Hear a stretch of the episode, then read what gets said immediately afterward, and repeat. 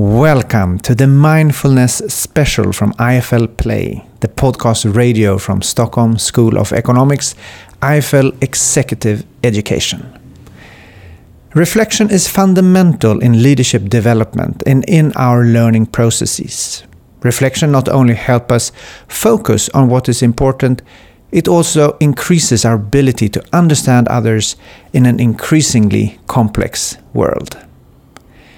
One way to increase your reflection capacity is to practice mindfulness or present moment awareness by learning how to pay attention to your attention.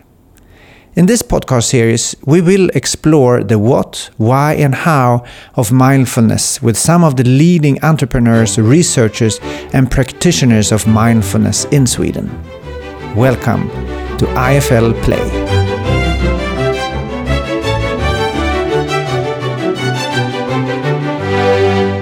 Name is Carl Eneroth. I'm an online program director at IFL and I will act as your host and guide. For the past six months, IFL offers mindfulness classes to all employees. Me, I've been curious about the mindfulness concept for the past 10 years, trying it out, leaving it, and then coming back, mainly with a focus on mindfulness in nature, helped by my good friend and IFL faculty since 20 years, Göran Gennvi, who you will hear more from shortly. Mindfulness. That is paying attention to, to your attention. And it's a term that has gained increasing interest during the last decade.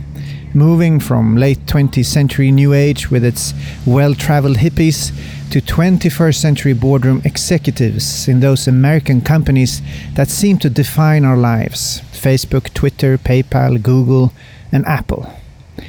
Mindfulness has become a way to train our minds like athletes do, gain that razor sharp attention, see the future as it emerges, connecting to the whole.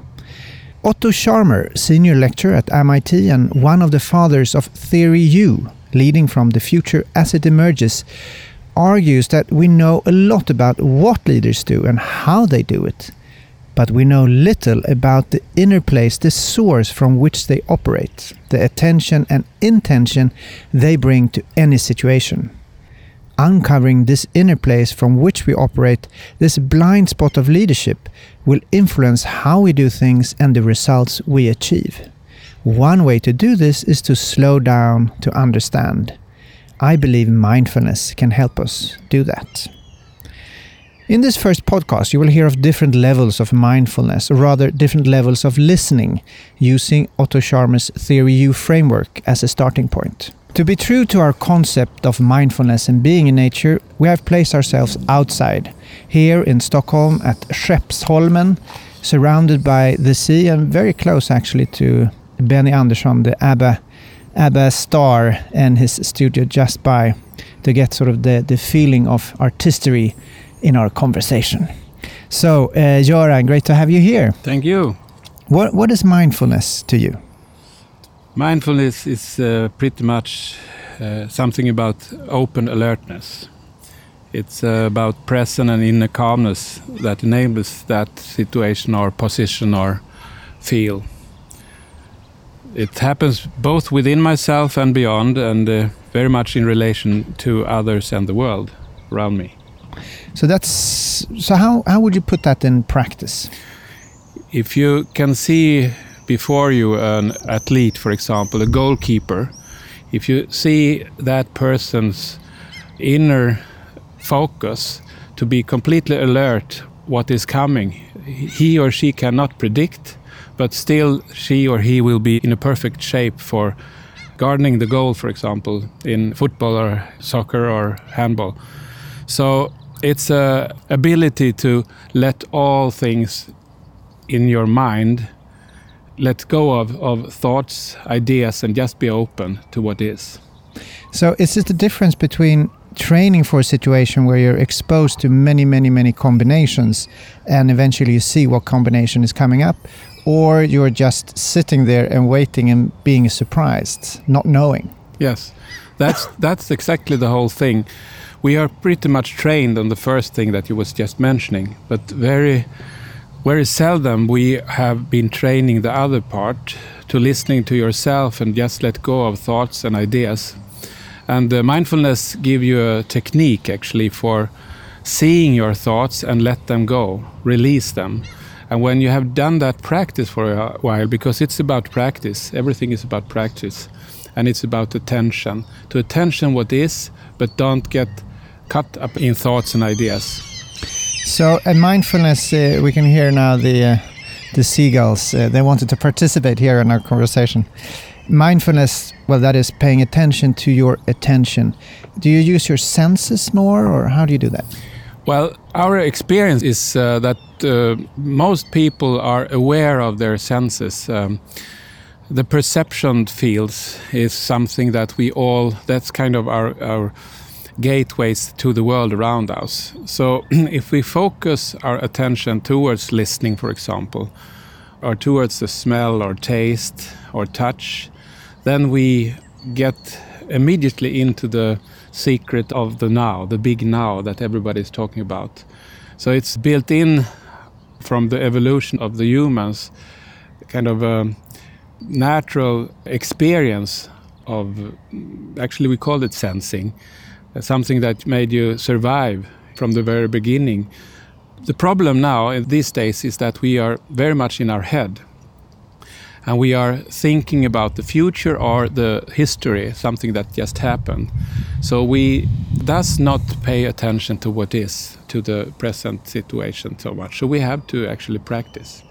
So I, I just sort of read the book there by Eckhart Tolle, and he the whole idea seemed to be to uh, separate awareness from thought and being aware that you are thinking. Is that exactly so? So, but the first step is actually to see your thoughts, to be aware of your thoughts and so your feelings, can, I guess. Uh, of course. For example, Otto Scharmer, when they were doing this research about the blind spot of, of leadership, they were interviewing lots of people all around the world, leaders, different kinds of leaders and they found this U shape where you, on the first level, you're listening both inwards to yourself but also outwards to the world around you. The lens we are listening through is actually downloaded. It's the stories that we have been told, and we try to match the world around us through that lens. So we actually doesn't see the whole picture. It's about the open mind. So Scharmer, he talks about four levels of listening, and I think this ties into this. He talks about downloading, factual listening, empathetic listening, and generative listening. Levels that have bearings on how we talk to each other, how we organize ourselves, and also the markets we create. So if we uh, now transfer this to this the blind spot of leadership, the inner place from which we operate, how would you how does this look in practice if we move through these different levels of listening?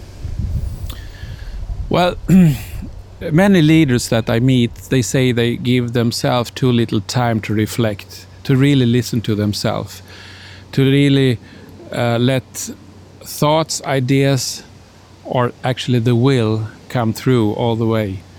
So what we're trying to do is we help leaders to put in their schedule uh, to set aside time for retreat and reflect. And with some guidance, you can reach pretty deep with very small exercises. One story I have. Your uh, inner purpose. Yeah, the inner purpose. It's and more and more organizations are purpose driven, and the leaders has to be uh, the guides, the pathfinders for that. And people are reading their leaders not only by words but by doing pretty much. And if you are radiating your uh, purpose or the purpose of your life as well as the organization's life, you will get followers. But if you are not grounded or connected to your inner compass, then it's very tough to, to get the people with you. So it starts with themselves? Yeah. Or us? It starts with all of us. It's about our inner compass and our purpose in life. Could you, I mean, you've been working with this for, for decades. Could you give us an example of how that journey or transformation could look like? Yeah, there is one example of a we can call it a modern um, vision quest. Uh, I just had a manager. What now? What, what is a vision quest? a vision quest is a something that the Native Americans did for has been doing for hundreds, perhaps thousands of years. When the uh, young teenagers came over to the transition to get into the adulthood or get a, a new position in the tribe, and what you did was you took off to a hill and were sitting there by yourself with your fears, with your dreams, for three nights and four days without food and water. And uh, when you came down, some of the elders in the tribe the ones who came back or? Yeah the the ones that came back but most most of them did. They uh, helped you to to see clear what what is your purpose? What is your what did you see? What visions did you get when you were on the hill? And I mean, you can see all the philosophical uh, linears like uh, Islam, for example. Muhammad, he was sitting in a cave. Buddha was sitting under a tree. Jesus was sitting 40 days in the desert. That is a common theme for wisdom keeping, and you can actually use that uh, even today in the modern world. So Vision Quest is, is a way that you've been practicing also. Yes, of course. It's a fantastic experience and you have to do it once in a while to really connect to yourself with the capital S, the real self. And for example, with the leadership or management team, if you can take off, for example, for 48 hours, it's enough that you just give yourself, each and everybody in the management team, for example, one spot just by her or himself, sitting with the thoughts or feelings or questions that you have uh, about life and what you're doing in your professional life and what the company is going towards or whatever it is. And when they come back, it's like a it's like a holy circle.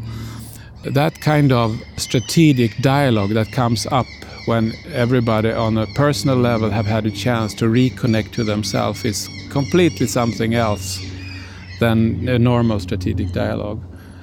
It's very useful. People just love it because they feel they, they can be authentic in their leadership uh, positions. Well, I, have done a few of those. And uh, the hardest part, I guess, was that you can't have anything that distracts you no cooking, no reading, no no nothing. You're just there. You, I, well, I was so used to being distracted with my thoughts, so I became very impatient. And you can't move. I mean, you're supposed to sit in the same spot. It is very challenging, and especially at night. Then, when uh, all the stars came and you only had your little tent that would protect you from this hostile world, it was uh, quite um, a scare also but coming through that, it was a fantastic experience of calm and just being one with nature, and that sensation just held there for for a week or so, and then everything started to come up to pace again. But uh, having experienced that was that childhood experience also before you start school, basically, and uh, when you're totally free, it's summer and you have the whole uh, the whole day or the whole there's no end to your time that you can spend out in nature. And that was uh, close to religious experience although there were no words or structures around it. Exactly i think that is why it's so useful because whatever you uh, there is no overlaying uh, religious uh, template or anything like that it's just natural i think that's why people are attracted to it. It's not a dogma or anything like that. It's just natural. And uh, almost every participant say it's a life, almost a life-changing experience. It's extremely deep and profound. But why is it that this is not? I mean, it's coming into. There's more and more people doing it, but why is it still so difficult to do it? as I understand it, you sort of drop into the moment. You don't go anywhere. It's right here, right now, and still it's very difficult to to connect to it. Is it a fear that there's nothing there? I cannot control it. It's just coming, and it's a fear of death, I guess, because you enter a state of uh, nothingness, yeah. of spaciousness that is hard to uh, get your arms around. You cannot control it. So it's a fight of the ego, I guess, also that wants yeah. to be seen. My understanding so far is there's two things. The first level is um, about the comfort zone. You really don't want to step out of the comfort zone. So you was just describing it pretty well. People they are a little bit scared of that. But the worst thing I think they uh, the most people are scared of is actually to really meet themselves on a deep level most of all the participants says that they know what they have to take care of but they don't want to do it because it's they see it's about fear of uh, like inner demons but when they just come up they they uh, go away poof and uh, people say that i couldn't understand why i have been so afraid of that idea or that thought for me it was coming to the understanding that I was not as important as I think I am. In the big scheme, I'm not that important. That's right. And it's about the ego and it's about uh, position in, in, in, in life and uh, who am I really? That is the first question. Uh, second question is what, what is my purpose? What is my work on this planet? And that is really deep questions. And how can you formulate that? You have to find it yourself, I guess. You have to find it yourself. Nobody else can do it. You can't find it in a in a philosophy or religion or it's within you.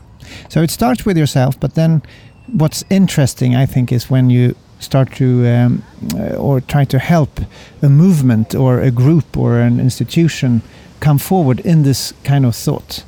So how can you help that come along? How can you help build that trust, I guess, which is needed. How can you avoid the fear of judgment, fear of uh, cynicism that you talked about, the criticism, and also your uh, lack of uh, intention that comes out of it? How can you build that? I think Gandhi has uh, the best explanation. Be the change. I've heard that many, many, many times, and I don't really understand what that means. When you have transformed, when you have connected to your deeper self, people will see. People will see you in a different light. They will see you as authentic. They will see you trustworthy. Perhaps you can even show your weaknesses. You are, uh, you feel calm and so reliable. Yeah, you will be seen as, as a human being somebody that I can trust and lean on, even if you have all these weaknesses that I can see within myself. And that we are walking this uh, journey together on this planet, and, and a leader that can create that kind of, of culture through him or herself will be the leader of the future, I think. So it's it's a matter of showing your vulnerability, or but that's difficult in a in a culture where advocacy or debate is the norm, showing your vulnerability is a sign of weakness, yeah. and that person will not then get airtime. That's right. So it's it's about a cultural shift. It's about the transformation of of um, of our culture within the companies, organizations, as well as society as such. But you can also see that uh, you can see it in in uh, in, in sports teams, and you can see it in in uh, more confined environments. Yeah, I mean they they if you look at how they talking about their success tracks, what has been behind it, very very much about to create a safe zone, a safe container where everybody can bloom out to their full potential. The sports uh, metaphor, it's usually built around this team that we sort of trust each other in this team, and then we fight the others.